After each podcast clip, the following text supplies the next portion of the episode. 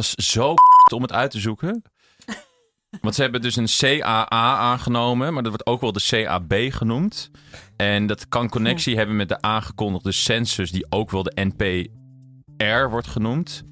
Eh, en die lijkt weer heel erg op de NRC die in Assam heeft plaatsgevonden. Maar het is niet hetzelfde, maar eigenlijk ook weer wel. Maar het heet dan niet de NRC, maar de NIRC. Oké, maar ik denk dat deze details... Zo. Ja, dus ik ga, ik ga ook die termen ga ik dus niet, eh, ga ik dus niet gebruiken. Maar dat was eventjes mijn middag, om dat allemaal in elkaar te halen. Ja. Ja, Maar het is gewoon fantastisch om te Was zien. je het vrij is dus, vandaag? Of, eh? ik ben, ja, het was super. Nice. Ja. Ik ben nog twee weken vrij, dus dat is echt heerlijk. lekker. Ja. Nou, lekker. Dus je hebt Ja. alle tijd gehad om het goed uit te zoeken. Ik heb alle tijd Dat is gehad. mooi. Du, du, du, Oh, jawel. du, du. Ben je nu nog steeds aan het opnemen? Nu. Maar nu gaan we even beginnen. En de achtergrondmuziek wordt verzorgd vandaag door Lisa. Liesel. Zo, Nieuw seizoen, nieuw muziekje. daar gaan we. Werd jij op 1 januari wakker met zo'n enorme kater dat je het nieuws even niet hebt gevolgd? Ben je na alle jaaroverzichten eventjes klaar met het nieuws? Dan is Dit Wil Je Weten de podcast voor jou. Wij bespreken drie unieke, originele of sappige verhalen waar je in de nationale media niet zoveel over hoort. Wij zijn jouw filter voor de beste nieuwsverhalen. Dus stop met scrollen, want dit wil jij weten. Eritreans aren't used to foreign journalists. Hundreds of people gathered here in Bangalore on Sunday, voicing their opposition to India's new citizenship law. The games of the 32nd Olympiad are awarded to the city of Tokyo. Zo, dag lieve luisteraar, waar jij op dit moment ook bevindt. Welkom bij Dit Wil Je Weten van eh, week 1. Yay! Nieuwjaar! Yeah. Drie eh, nieuwjaar allemaal. Ja, zo jongens. nieuwjaar. De beste wensen. Eh, Bart, Lisan, Maurits, drie eh, bekende gezichten. Lisan, word jij wakker met een enorme nieuwjaarskater? Nee, nee, nee. Nee, ik werd wakker in de bergen en ik eh, was super fit. Oh, wat Zo heerlijk. fit als een hondje. Dus jij stond gewoon met de eerste lift, Ja, ging je naar boven. ja, lachend. Ja, dat ging echt hartstikke goed. Ja. Oh, bergen. Ja, Bergen Noord-Holland. Welke bergen waren dat? Was bergen Zwitserland. Ah, oké. Ja, Je ja, hebt ja, ook Omhoog in je uh, zesde verdieping. Lekker op vakantie geweest. Ja, heerlijk. Is nu ja. helemaal uitgerust. Eh Maurits, word jij met een enorme kater wakker op nieuwjaarsdag? Nee, ik werd hartstikke vrolijk wakker. Huh? Ja, dat kan nieuwe kansen. Ja, ben jij? Want ik zat ik op de fiets hierheen over na te denken. Kerst is eindelijk afgelopen. Ja, jij haat Niet meer. Mariah Carey de hele dag. Ja, je hebt Ja, maar dan denk je, dan heb jij natuurlijk ook niks met goede voornemens. Nee, ik heb ook geen goede voor. Nee, Nee, precies. Nee, dus dat, gelul. die, die gekte niet je voorbij. Bart, jij hebt vast goede voornemens. Nee, ook Ook niet. heb ik helemaal eh, heb ik heel Shit. weinig mee. Nee. Bart is zo perfect. Oh, Ja, nou, ja. ja. niks met. Dat jij het zegt, hè? Dat, nou, dat zal het wel zo zijn. Hoeft niks te veranderen. Nee, ja, dat is ook wel eigenlijk wel onzin. Ik heb Dus, toch wel even... Ja, ja, ja, je wil dat eigenlijk zelf vertellen, hè? Ja, ja, ja.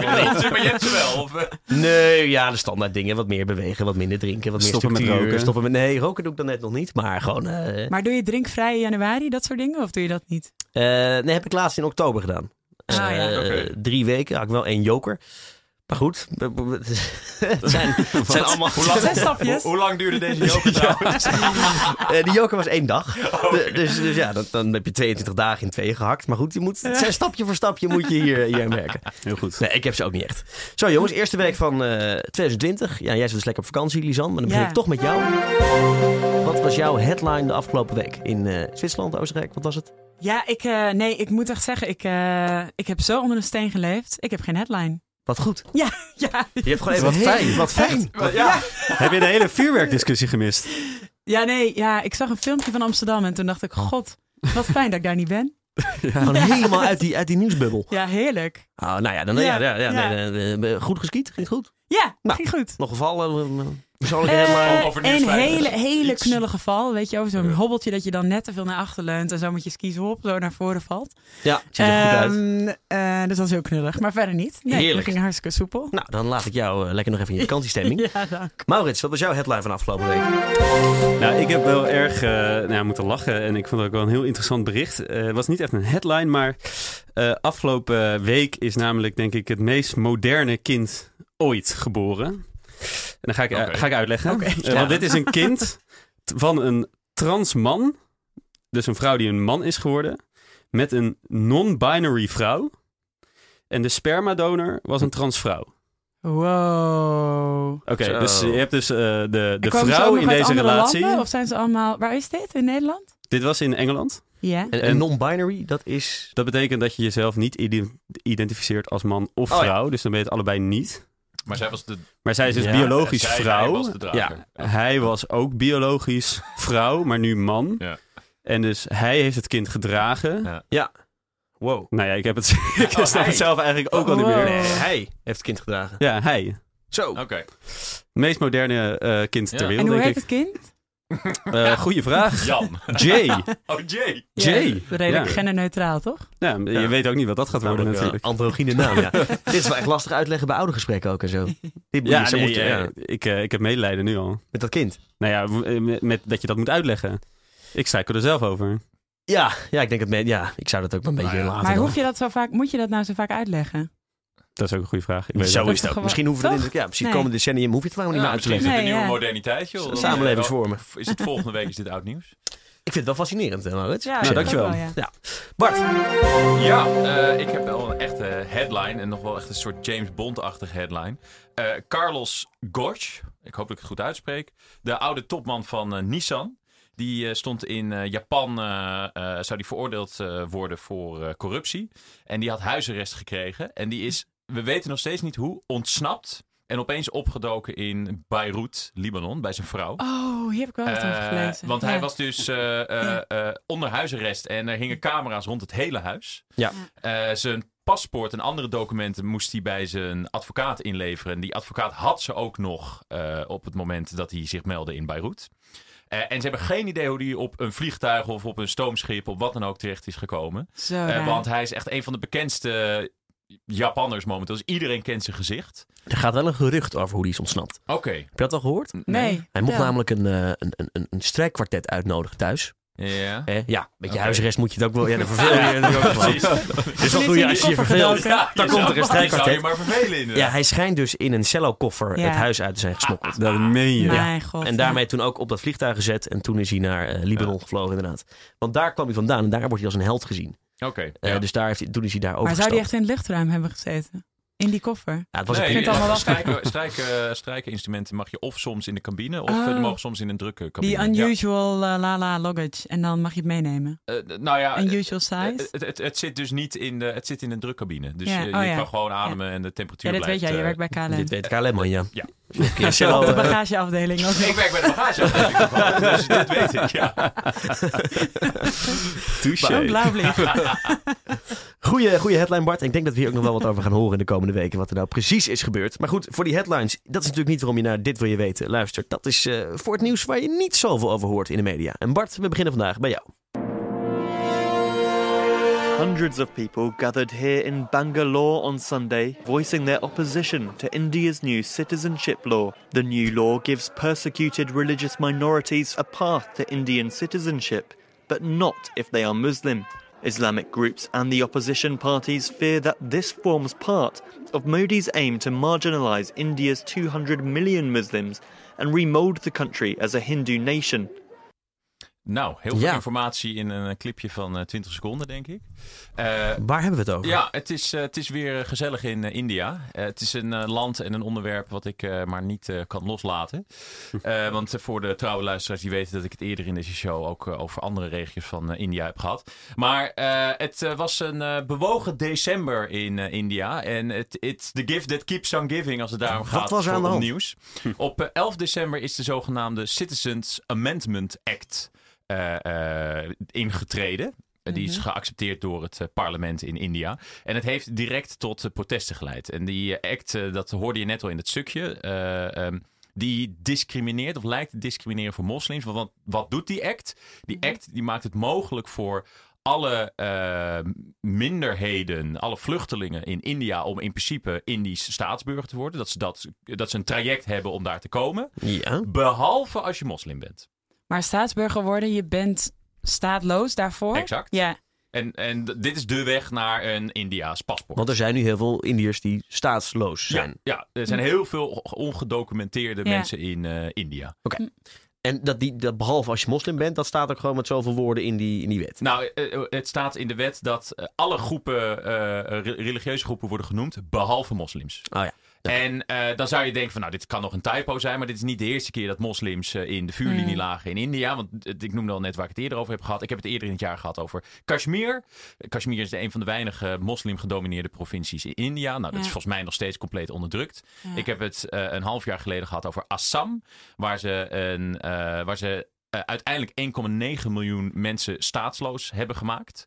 Eh, waaronder eh, ongeveer de helft ervan eh, moslim. En dat werd ook gezien als voornamelijke methode om moslims eh, staatsloos te maken. Want die was ook daartegen gericht. Want iemand die staatsloos is, die kan niet meer reizen. of Die kan geen Ja. aanspraak meer Nou, op dingen. geen Sterker, sterker nog, in India is het zo, dan kom je of in de detentiecentra terecht, of je wordt gedeporteerd. Als het bekend is dat jij staatsloos Maar bent. waar naartoe? Dat is dan weer een van de grote vragen. Dat was met Assam een van de grote problemen. Want eh, veel eh, staatslozen zijn dus mensen die bijvoorbeeld uit Bangladesh of Ja. uit eh, eh, buurland Pakistan eh, komen.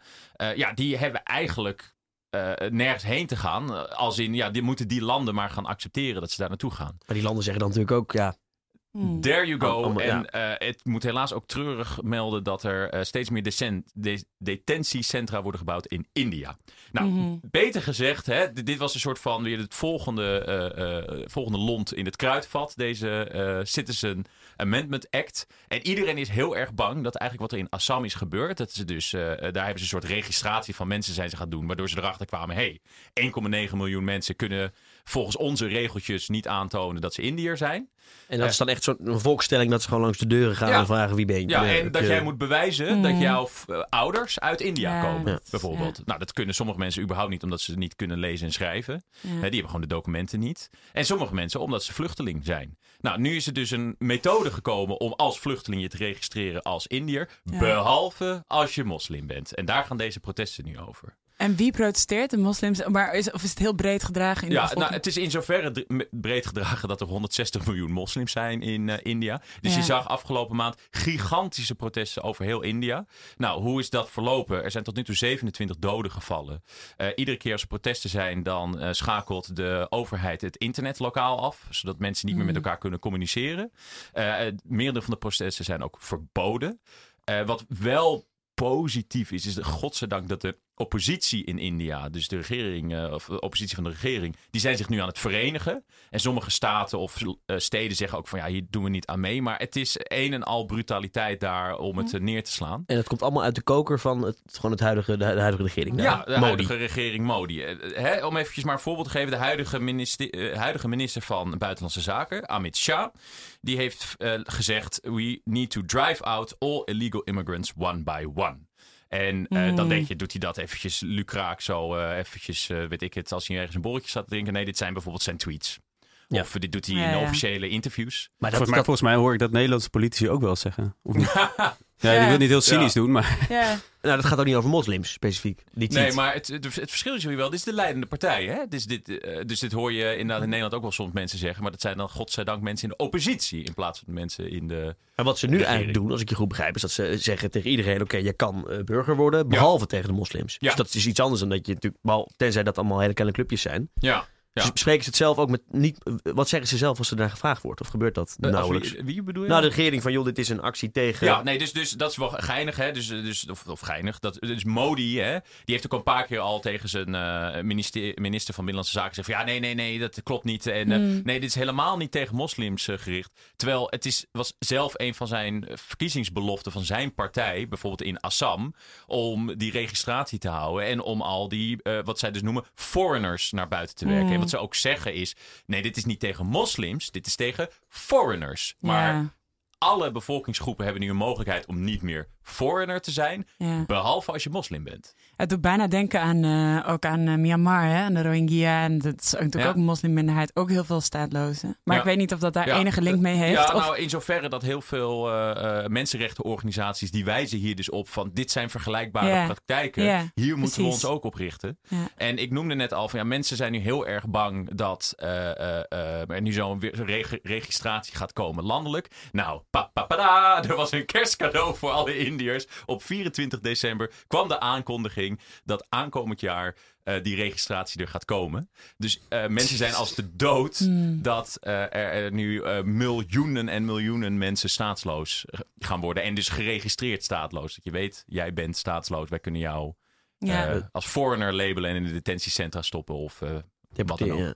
Ja. En eh, wordt hierover gepraat? Want India doet mee in het wereldtoneel. Ja, dit is dus echt. Het is zo bizar. Want ik zit dus. dus- ik, ik heb voornamelijk naar Indische media hier eh, zitten kijken. En, en dat, dat is dan Je wel weer. ze wel, die Indische media. Nou, ja, het is onmogelijk om erheen te komen. Het is allemaal in het Indisch. Maar er zijn eh, gelukkig een paar Engelse bronnen, maar best wel weinig. Ja. Dus ik heb wel wat. Ik heb bijvoorbeeld één item van CNN gezien. Ik heb van de NRC heb ik daar. Dat er over die rebellen werd. Of rebellen over die protesten werd gerapporteerd. Maar wat het allertreurigste is, is dat de Indiase media voornamelijk bericht van.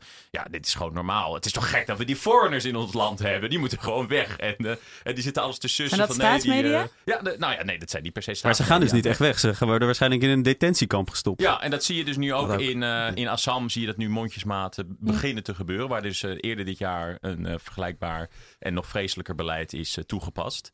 Eh, en eh, dat zijn absoluut geen positieve berichten over die detentiecentra. Dus dat de mensen daar gewoon overlijden. Bijvoorbeeld omdat ze niet genoeg eh, medische Ja. zorg krijgen. En eh, het is Maar dit echt is, ja, verschrikkelijk. dit is wel gewoon echt heel erg gênant dat, eh, weet ik veel, de Nederlandse staat hier nog niet zoveel over zegt. Ja, Tenminste, ja. dat, dat, dat Dit- ik dat niet hoor. Het is de grootste, het is de Nee. grootste democratie ter wereld. Als we over India In- hebben, gaat het alleen maar over handel en kansen en eh, klimaat, zeg maar. Dit soort dingen blijven dan daarbuiten. Ja. Nog. Ja, nog wel. Ja, je- Maar is dat een beetje een Oeigoeren-ding dan misschien ook? Daar hebben we toch tot voor kort ook in China nooit, zeiden we nooit iets over. En opeens hebben we het allemaal over de Oeigoeren. ja. Toch? Dat, Ja. is dat Ja. dan Ja. iets wat, waar dan de aandacht Nou ja, in- naartoe moet? En op dat moment... India ligt denk ik ook minder om de onder de loep dan Ja. bijvoorbeeld China. Hè? Want de Oeigoeren, dat is inderdaad Ja, zo'n Chinese minderheid. Ja. En eh, eh, de, nou, China, daar zijn we al snel een stuk kritischer op. Ehm, maar eh, ja, de, de, de vraag is inderdaad of we dit bij India, of daar op een gegeven moment wel die druk gaat komen. Je ziet het wel hoor. Dus ik noemde net die, die, die eh, organisaties die voor mensenrechten strijden, die hebben het al wel in beeld. Ja. Maar het gaat allemaal heel mondjesmaat. En eh, hè, ik, ik, ik zou iedereen aanraden om, om even terug te luisteren naar onze aflevering van 1 augustus van afgelopen jaar. Kijk, je hebt je Eh, agenda. ja, daar, daar had ik het over Assam. En dat was echt ook een dramatisch eh, verhaal. Hmm. Maar daar in die aflevering zeggen wij dan van... Nou, dit gaat toch niet landelijk gebeuren? Hè? Daar kunnen wij het al Oh, niet voorstellen. En dat gebeurt gewoon nu. Dus je ziet dat langzaamaan gewoon de duimschroeven worden aange, eh, eh, aangedraaid. En Ja, dat en is ook... steeds met st- zulke kleine stapjes Ja. of zo, dat, dat, je, dat je er niet heel Ja. erg veel controverse Ja, over ja, en, krijgt. en Me- Modi heeft eh, gewoon een heel treurig verleden al... waar hij vaker eh, eh, moslims heeft onderdrukt. Het is Ja. gewoon, dat, dat, dat, hè, dat is, zit gewoon in zijn repertoire. Ja. Ja. Maar het klinkt als een onhoudbaar verhaal. Volgens mij zei ik het op 1 augustus ook. Ja. Dat, je- dat, dat, dit, dat je dit niet vol kan houden. Ja, ja, Ja. ja, Maar het is voorlopig wel. ja. Voorlopig wel. Ja. Nou ja, we gaan zien of het in 2020 het nieuws eh, meer gaat domineren. Ik hoop het wel. Ik hou het in ieder geval in de gaten. We gaan het er Ja. gewoon wekelijks Ja, over hebben. Net zo Ja. zoals iedereen. India-update, kom ik weer. Onze correspondent eh, ter plaatse. Ja. Nee, Bart, dankjewel. Eritreans aren't used to foreign journalists who rarely obtain visas. So many of them don't like answering questions. Can we ask you a few questions for French television? Van India gaan we naar Eritrea, Lisan. Ja. het goed hoor. Klopt. Ja, dit is niet een veel vrolijker verhaal dan we net eh, hoorden. Ehm, Hoeft ook niet. Nee, Nee, ja, het nieuws is niet altijd vrolijk. nee. Precies, kerst is voorbij. Zak het op. We gaan Even weer realiteitscheck. Terug in de 2020 is realiteit. Waar wil jij het over hebben, Lisan? Eh, ik wil het hebben graag over, eh, Eritrea, inderdaad. Eh, en eh, met name dus de, de vluchtelingen die vanuit Eritrea ja, de tocht maken naar Europa. Veel naar Nederland. Dus inmiddels zitten er. is, Eritreërs zijn de tweede grootste groep statushouders in Nederland, na Wauw, de Syriërs. Even voor het, voor het algemene begrip, wat is daar aan de hand in Eritrea? Ja, dus Eritrea is een heel afgesloten land. Het is volledig geïsoleerd. Waar 6 ligt het? miljoen mensen. Het ligt ehm, bij eh Sudan en eh, Ethiopië, zeg maar De hoek, de hoorn van Afrika, ja. precies. En dan als je dus als je dus, je kunt dus naar Jemen, aan de andere kant van de zee, van de, maar dat is niet heel gezellig ook. En dan Saudi-Arabië. Dus sommige mensen vluchten ook op die manier, dus dat, dat is wel waar. Oh. Maar eh, het, is een, het is een soort militaire dictatuur. Dus, dus het is Ah. ontzettend gesloten. Ja. Ehm, wij weten er ontzettend weinig van, want er zijn geen eh, journalisten, er is geen eh, vrije pers. 1% van de bevolking heeft toegang tot internet. Ehm, Wordt het, Noord-Korea van Afrika genoemd? toch? Precies, ja, ja. Dat is dus eh, echt ook om de reden dat er, eh, nou, er is één man aan de macht, één staats-tv, één partij, één. Dus het is, het is allemaal, het is gewoon heel erg eh, Gesloten. Ja, er is geen, gesloten. geen, geen oorlog. Of- Er is geen officiële, Officiële oorlog, oorlog, maar ja. wat bijvoorbeeld wat we wel weten is dat eh, ongelooflijk veel mensen volgens mij op de Human Rights Index staan ze op derde, derde laatste positie. Gewoon, we weten dat er heel veel mensen gevangen zitten, gemarteld worden. Ehm, in, eh, ja, zelfs in tankers worden gestopt voor maanden. Oh, Eh, God, en het is, het is gewoon ja. heel. In die zin, dat soort rapporten komen natuurlijk wel naar buiten. Of mensen die Ja. zijn gevlucht en die hebben gesproken. Dus iedereen die het niet eens is met het regime, die wordt eh, aangepakt stevig. Ja, ja. En dus zijn er heel veel vluchtelingen. En er zijn, ja, dus de VN schat dat er inmiddels zo'n 5000 Eritreërs per maand de grens overlopen. Dat is natuurlijk bizar voor een bevolking van 6 miljoen. Ja. Eh, een soort exodus werd het, wordt het genoemd, volgens mij door een CNN-artikel in, eh, in november. En eh, nou ja, dit is natuurlijk al een tijd gaande. En eh, veel Eritreërs in Nederland, dus er zijn inmiddels 17.000 ongeveer statushouders in Nederland Eritrees. Dus dat is echt heel veel. Dat is echt de tweede grootste groep eh, na de Syriërs. En eh, Je hoort er minder over. ja, veel minder. Ja, dat komt dus allemaal door dit soort, eh, nou ja, wat ik net omschrijf Ja. van hoe het land is. En ehm, Syrië, hoe, hoe verschrikkelijk eh, het allemaal ook is en de bombardementen. Maar je kunt er als journalist in principe zijn eh, in Aleppo en in, eh, en in Irak ook. Je, het is redelijk in die zin open. Dus Twitter, dat soort eh En er is geintjes, Twitter, ja. ja. precies. En dat, Maar de vluchtelingen die dan hier komen, Ja. die spreken zich de- ook Moeilijk uit. moeilijk uit. Ja, zeker. Ja, dus dat is, een, dat, is, dat is ook heel ingewikkeld. Er wordt heel vaak gezegd, ja, de Eritreërs die integreren ook slecht. En die, maar ja, die, die eh, trekken zich ook vaak terug in hun eh, gefragmenteerde gemeenschapjes. Ja. Want dat is wat ze vertrouwen. En je begrijpt natuurlijk als je zo in de gaten wordt gehouden in je eigen land. Die surveillance staat, die gaat ver voorbij de landsgrenzen. Ja. Ehm, dat weten we wel. En, en dus ook, er zitten ook veel pro-regime Eritreërs in Nederland. Ehm, er is heel veel arg, argwaan. Hè? Dus mocht er bijvoorbeeld eh, een, een, een kraamverzorger nodig zijn. Ik hoorde laatst een verhaal over een vrouw die moest bevallen. Ja, die zei, die kraamverzorger, die komt er echt niet in. Weet je wel? Ga weg. Ik wil je hier niet. Eh, Nee. want, want who knows wie jij bent. Of ehm, dat, dat, je, zegt ja. de, de lange arm, maar dat zijn dan dus Ja. bijvoorbeeld mensen die hier ook als vluchteling zijn, die zich dan... Ja, er zijn hier ook politieke bijeenkomsten ook wel eens geweest in eh, eh, Rijswijk, of all places. Maar daar zijn dan eh, ja, ja, oh, ook- bijeenkomsten ook- van Eritreërs. Nee, nee, ja.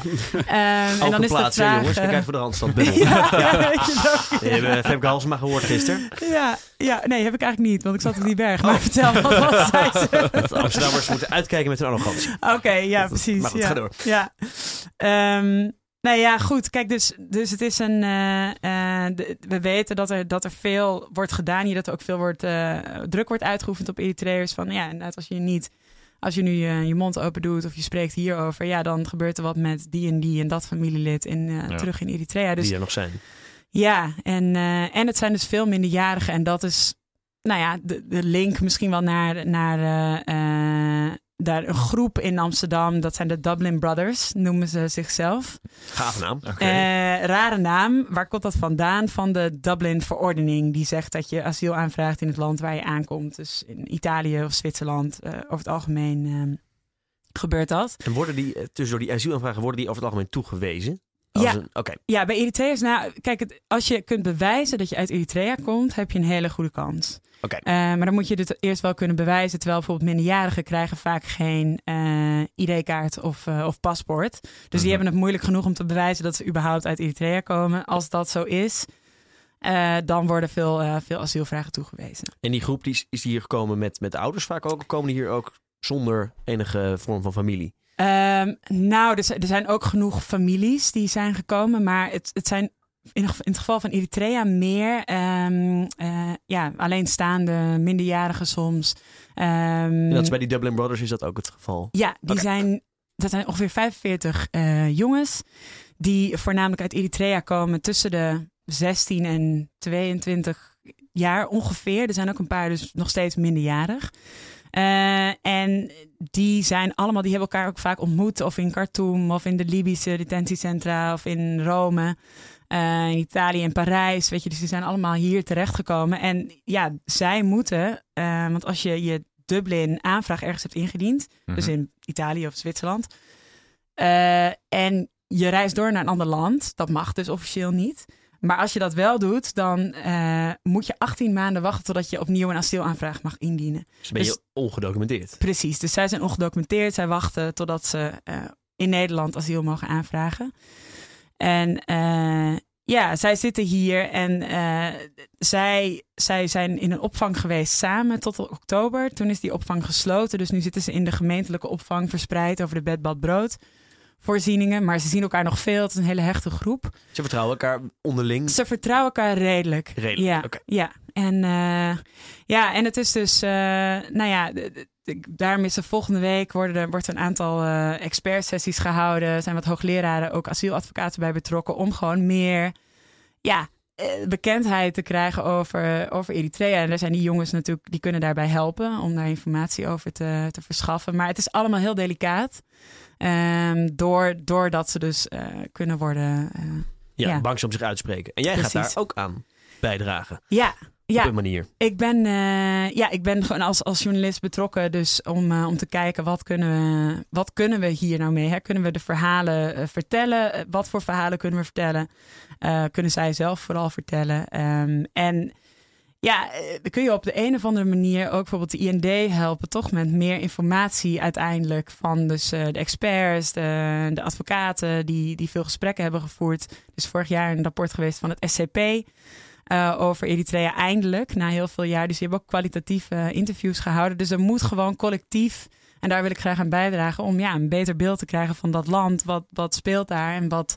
ehm, Sta jij ook Ja. in contact met die jongens die je net specifiek noemde? ja, ja, Oké, Ja, dus daar ga je mee. kort. Maar die, die- als ik, als ik eh, al de kraamverzorgster niet zou vertrouwen, zou ik een ja, journalist al wildvreemde helemaal niet. journalist al helemaal denken. Nou, eh Ja. aan mijn lijf geen Polonaise. Nee, ja, nee, ja, mijn lijf geen Polonaise. Wat mooi, die heb ik echt heel lang niet gehoord. Wauw.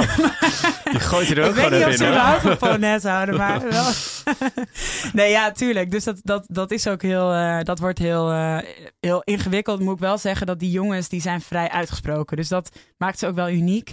En dat is een groep van jongens die gewoon graag voetballen, die graag ouwe hoeren. En die zijn gewoon heel, eh, ja, heel, ja, heel Jong. jong. Ja. En onbevangen in die zin misschien. Maar ja, dat kan je ook niet echt zeggen natuurlijk. Nadat ze dit allemaal hebben meegemaakt. Mega getraumatiseerde Mhm. gasten wel En natuurlijk. ga je gewoon een beetje met ze hangen, om het zo maar te zeggen? Eh, Of, of, of wat is je, of heb je, heb je geen niet echt een plan van aanpak? ja, nou ja, ja dat, dat zeker. En gewoon, kijk, je, je kunt meerdere dingen... Je kunt over meerdere dingen schrijven. Je kunt iets te weten komen over de dienstplichten in Eritrea, die dus verstikkend is, die ervoor zorgt dat veel jongens vluchten en meisjes. Eh, want in het laatste jaar van je middelbare school moet je dus verplicht beginnen met je dienstplicht en die eindigt tot, wel, tot in het oneindige. Zeg maar, je weet gewoon niet wanneer die dienstplicht stopt. Heb je geen enkel perspectief op een eigen... Je, eh, nee, nee. geen enkel perspectief op. Dus dat is de reden waarom veel, eh, eh, veel jongens en, en meisjes daarvoor ook vluchten. Dus daar kun je het over hebben. Maar je kunt het hebben over, eh, over hoe verschillend hun leven is daar van hier. Je kunt het hebben over de vlucht, maar dat is moeilijker. Want daar moet je misschien trauma's ehm, eh, ja, aanboren. Die, Ja. die, dat, dat wil je misschien helemaal niet. Nee. Deze kinderen krijgen dus ook praktisch geen psychiatrische zorg, terwijl er echt een aantal bijna psychotisch zijn van de trauma's. Dus het is echt, het is wel echt een hele gevoelige groep. Ja. eh, Dus eigenlijk door meer over ze te weten te komen, kunnen we ze ook beter helpen. Dat is, dat ja, is dat, het dat, plan. dat hoop je. Ja, tenminste, zij geven zelf heel erg aan. Wij worden echt niet begrepen door. door ze voelen zich vaak Ja. niet begrepen door Nederlandse eh, hulpverleners, door Mhm. mensen die hen helpen integreren. Want hun leven lijkt op geen manier op het leven hier. Eh, weet Mhm. je überhaupt dat we onze mening eh, vertellen? dat, we, dat we, weet ik veel, en ze kunnen stemmen. Weet je, dat voor hen Ja. gewoon totaal. Dat je met z'n vieren in een eh, ja. podcast eh, kan maken en dan gewoon een beetje eh, Precies. staat te ja. Ja. Ja, wauwen Ja. over het nieuws. Ja. Wauwen over nieuws, ja. ja. Oké, en, en, en heb je een idee wanneer dit allemaal... eh, heb je een, is er een tijdlijn? Wanneer kunnen we dit verwachten? Eh, nee, Nou, nou, we hebben dus. eh, nou, er komt in januari, komt er een. eh, dus na afloop van die expertsessies, komt er een soort reader, handout-achtig ding. En dan wordt het gepresenteerd. Dat wordt waarschijnlijk nog januari. Ehm, maar vervolgens, hoe lang het dus duurt voordat je, voordat je verhalen hebt en rond hebt. Kijk, je moet natuurlijk ook je journalistieke eth- ethische Ja. waarden in, Mhm. intact houden en je informatie checken. En ja, good luck with that. Ik weet niet of dat kan. Dus Ehm, we zijn, ik ben er nog wel even mee bezig. maar ik ben er nog wel even mee bezig. Ja, ik, ik zou het liefst eh, er naartoe gaan. eh, Maar goed, Dat, eh, of Dat naar, is of naar. Khartoum. Ja. Eh, naar Sudan, want daar zitten ook heel veel Eritreërs. Dus eh, op te tekenen. we'll see. Ja, Oké, mooi. Nou, we zijn benieuwd. Ja. Lisan, dankjewel. graag Eh, gedaan. ja, we, we blijven eh, op reis. Maar dan Mhm. Maar dan... gaan we zelf. Nee, eh, vorige week kwamen we uit op Burkina Faso. Ligt dat in de buurt van Eritrea trouwens? Denk het wel, hè? Eh, nee, Oh. Burkina is wel een stukje naar het westen. westen. Ja, maar het is ook Afrika. Het is ook Afrika. Ja. Ik zeg gewoon westen. Ik weet niet waarom ik dat doe. dat, ja.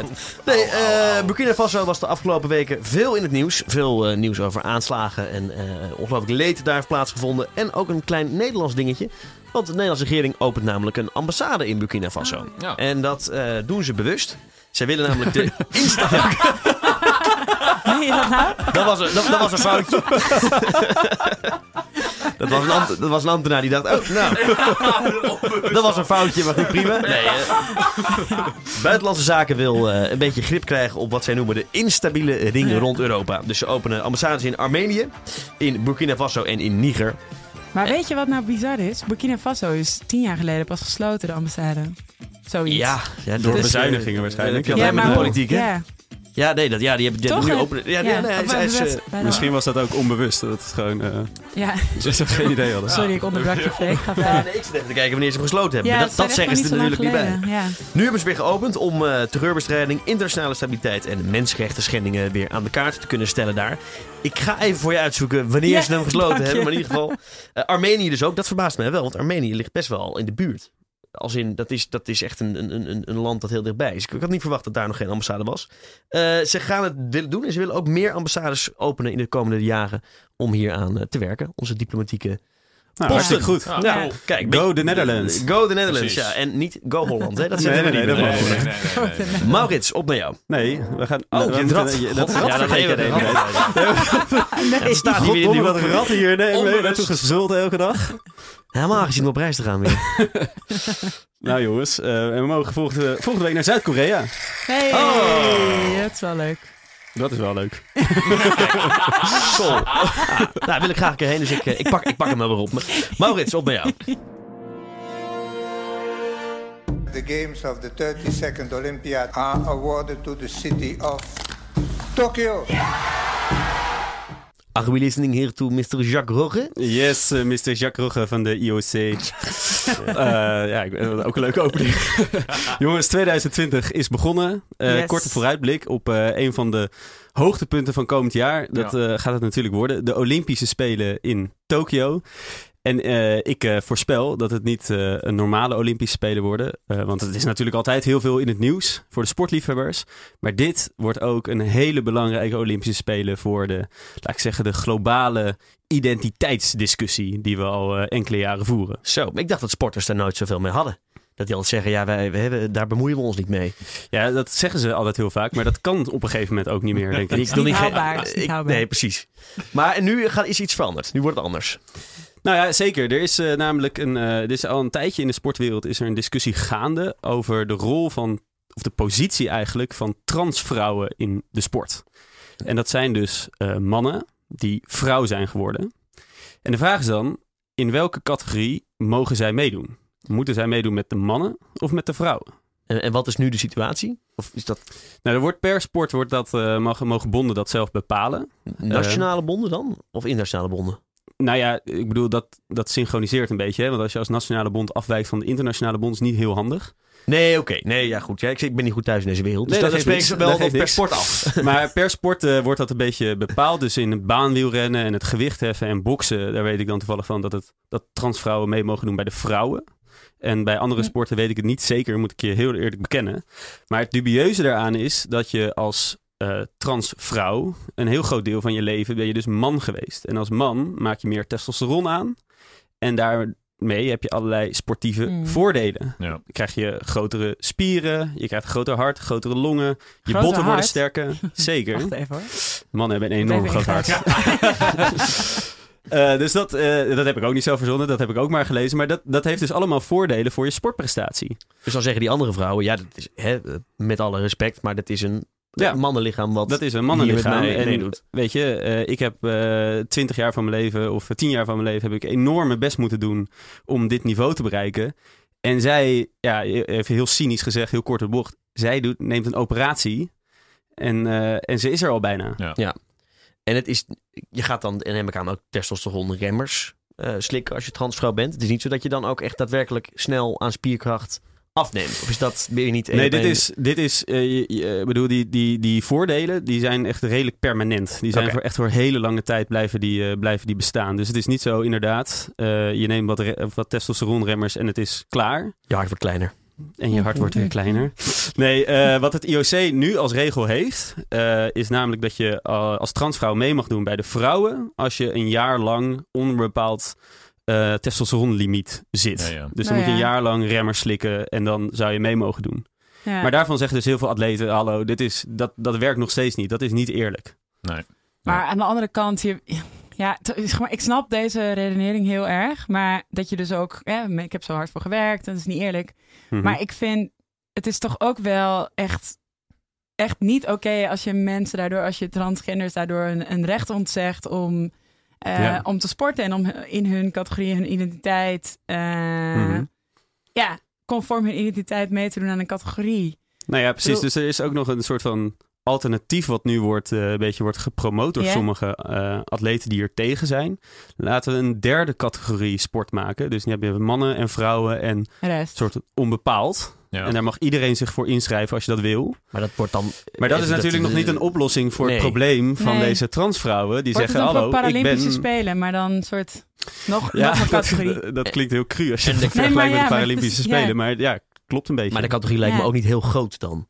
Nee, nu niet. Dat zullen dan, dus zal een handjevol sporters zijn. Ja. Want weten we dus hoeveel daadwerkelijk, eh, hoeveel kwesties er zijn van mensen die, eh, die Nou, dus nu in een soort van. Er zijn, er zijn in ieder geval vier, weet, van vier kwesties weet ik het, dat we echt spelen. Ja. Nou, er zullen ongetwijfeld meer, minder Ja. bekende eh atletes zijn die hiermee worstelen. Ja, Maar ehm, ja, dus wat, wat wel het punt is natuurlijk, zij identificeren zich als vrouw. Zij-. In hun paspoort staat ook een V of een F. ja, Eh, zij Ja. zijn vrouw. ja, Maar ja, als je dan gaat sporten, dan wordt opeens gezegd, uh-uh, ja. je bent toch geen vrouw. Ja, Ja. maar we hebben toch ook zo'n Zuid-Afrikaanse is hij sprinter of zo die eh, vrou- vrouw, Semenya. vrouw is, Ja. als vrouw geboren, maar die gigantisch hoge testosteronwaardes om Ja. een van de reden heeft. Ja, echt drie keer, drie keer de gemiddelde of zo, eh, Wat- waarde van vrouwen. Wat is daar dan de, weet je dat? Of mag Nou, die meedoen bij de Ik vrouwen? ben, ik, die ik, eh, we hebben daar ook eerder eh, vorig Ja. jaar een keer over ja, dat gehad. weet ik, maar ik kan me niet meer herinneren wel toen ook weer de maar die is, ehm, sportman ben jij natuurlijk ook, denk ik. Ja.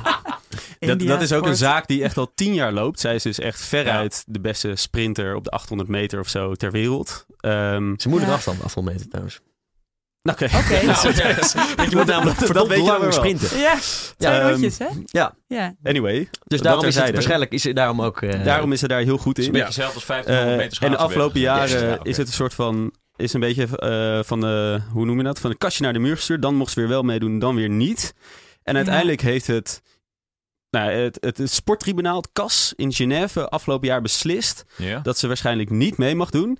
En nu, op zich een grappig verhaal. Een paar weken geleden heeft ze dus maar de switch gemaakt naar vrouwenvoetbal. In Zuid-Afrika. En nu Nee. speelt ze bij een vrouwen tweede divisie team in Zuid-Afrika. Is aan het voetballen. Zo. Maar Ja. ik, ik denk uiteindelijk dat we hier gewoon heel hard in moeten zijn. Het, uiteindelijk zullen het niet zo heel veel sporters zijn, denk ik, waar het hier over gaat. Nu nog niet. N- Nu nog niet. Nou ja, Ja, maar als je alle mensen erbij neemt die het ook aspireren, die het misschien net niet halen, het is toch best wel erg dat je zo'n groep gewoon bij voorbaat uitsluit. Ik vind het best heftig.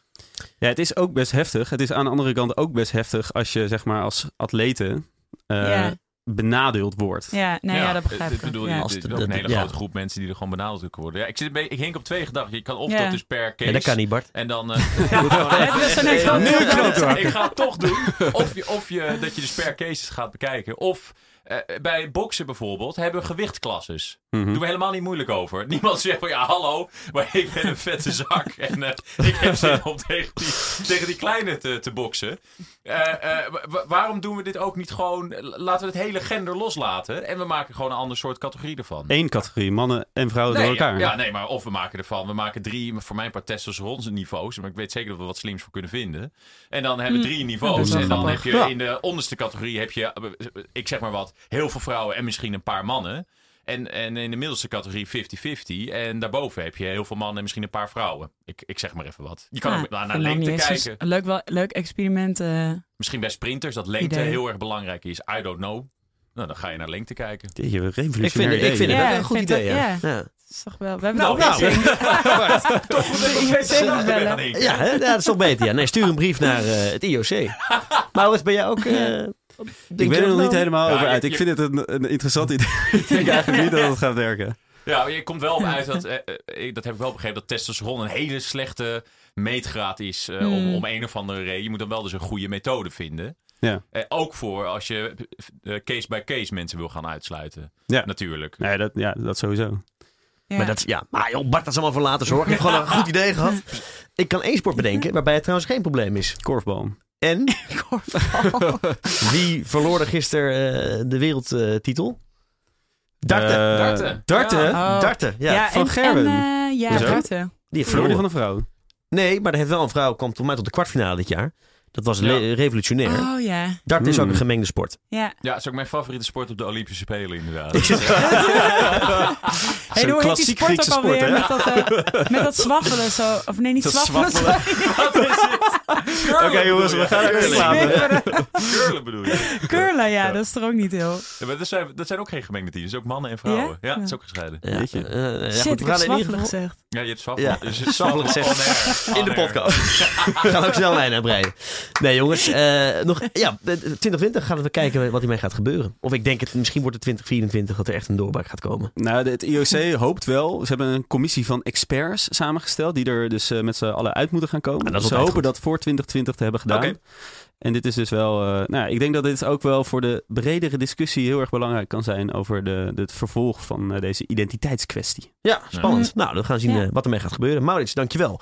Eh Lisan, je Ja. had geen nieuws van afgelopen week. Heb je Nee. nieuws waarvan je zegt dat gaat komende week eh, het nieuws bepalen? Nou, het nieuws bepalen, weet ik niet. Maar ehm, ik, eh, ik dacht, ik noem gewoon even dat er dus een eh, directe verbinding komt tussen Amsterdam en eh, Londen. Ja. Treinverbinding. Oh, ja. Wisten jullie dat? Nou, mijn vriendin woont daar, dus eh, ja. Oh, dat ik, is eh, superhandig ik- voor Ik jou. wist het. Ja. Dat is goed voor jouw ecologische voetafdruk. Ja, eh, Ik ga, altijd- precies. ik ga altijd met het vliegtuig, dus... eh, Ja, maar, ja, maar het is dus Oude echt... Is dus- ja, precies. Is de stad waar, waar we de, de kortst vandaan wonen... en waar we de meeste korte vluchten Ja. volgens mij eh, naartoe eh, hebben. Dus dan, volgens mij de Euroliner wil hem voor 35 euro aan gaan bieden. Oh, wat ja? echt best Oh, wel... eh, nou, Voor misschien- 35 dan- piek? ja, om, om het concurrerend maken. te laten maken Ja. voor het, met vliegen. Dus dat is op zich een hele En dan mooie... gewoon lekker vier uurtjes op centraal opstappen. Ja, drieënhalf. Volgens mij drie uur, 40 minuten, zoiets. En eh, eh, dus de andere kant is al rechtstreeks. Er zijn nog wat, wat grenscontrole dingetjes die eh, verholpen moeten worden. Dus hoop ik dat zullen ook Brexit niet minder worden, ja.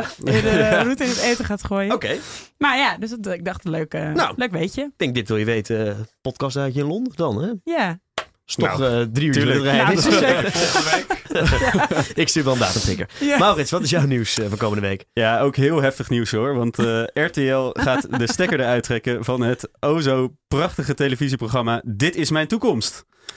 Ja, Ja. dat- Ja. Ook al. Kijk, je hebt het ook gedaan. het programma waarin kijkers hun toekomst kunnen laten voorspellen. eh, wordt vanaf half januari niet meer Maar uitgezonden. liep het niet? Of? Eh, goeie vraag. Eh, nee, Maar- het past niet meer bij de nieuwe eh, zenderstrategie. Maar SBS heeft ook dat programma geschrapt van ze met die, met die Zeker. Ja. Eerder maakte Talpa bekend inderdaad dat ze zouden stoppen met Astro TV. Dus waar moet ik dan nu heen voor mijn, voor mijn spirituele Ja. zingeving Ik weet en het ook niet meer. Dit wil je weten. Maar dit schudt het ook allemaal zo uit zijn mouw. Die weet het gewoon allemaal. Ja, dan ja, moeten we ook een horoscoop Ja. doen. Jongens, jongens. Nou, Maar ik denk wel, Ja. dat is een beetje, dat is oké, dat is niet echt grappig, maar ik denk wel dat ze het zelf ook hadden zien aankomen. Padoem. Die is leuk. Bart, wat is jouw nieuws voor komende week? Ja, wel eentje die echt de headlines gaat domineren. Ehm, Oké, Bart. Voorspel ik, voorspel ik. Nee, op woensdag eh, 8 januari gaan eh, Erdogan en eh, Poetin samenkomen Ja. om hun strategie in Syrië te bespreken. En de Turkish Stream gaspijp, die komt eh, online, die wordt geopend. Denk je, Die, die, er gaat gas in. ja, de, Oké. de, de, de, de ribbetje wordt geknipt. En dat is eh, een strategisch ding, want dat, dat, dat versterkt de banden enorm, toch? Dus die twee Dat landen. denk ik wel. Ja, Russisch gas door een Turkse pijplijn. Ja. Dus, en we hebben ook al Russisch gas door een eh, Chinese pijplijn. Ja, En door Nou. de Nederlandse Ja. pijplijn. En de Maar- Nederlandse Bijbelijn, ja. maar voornamelijk de Syrië-strategie. Die, die, Die eh, bepaalt. Vergeet die pijplijn, dat moeten noemen. Syrië-strategie. Oké, spannend. Dat gaan we komende week zien. Eh, jongens, eh, dat eh, wordt weer een mooi nieuwsweekje. Jullie allemaal ook een heel fijn weekje gewenst. Dankjewel. Ja, hetzelfde. Nou ja, Ja. dat komt vast wel goed zo. De eerste week van het nieuwe jaar, een beetje fris erin. Eh, komende week vrijdag zijn we er weer met een uh, spiksplinter nieuwe podcast. Dus ik zeg dankjewel voor het luisteren. Een hele fijne week gewenst. En tot dan.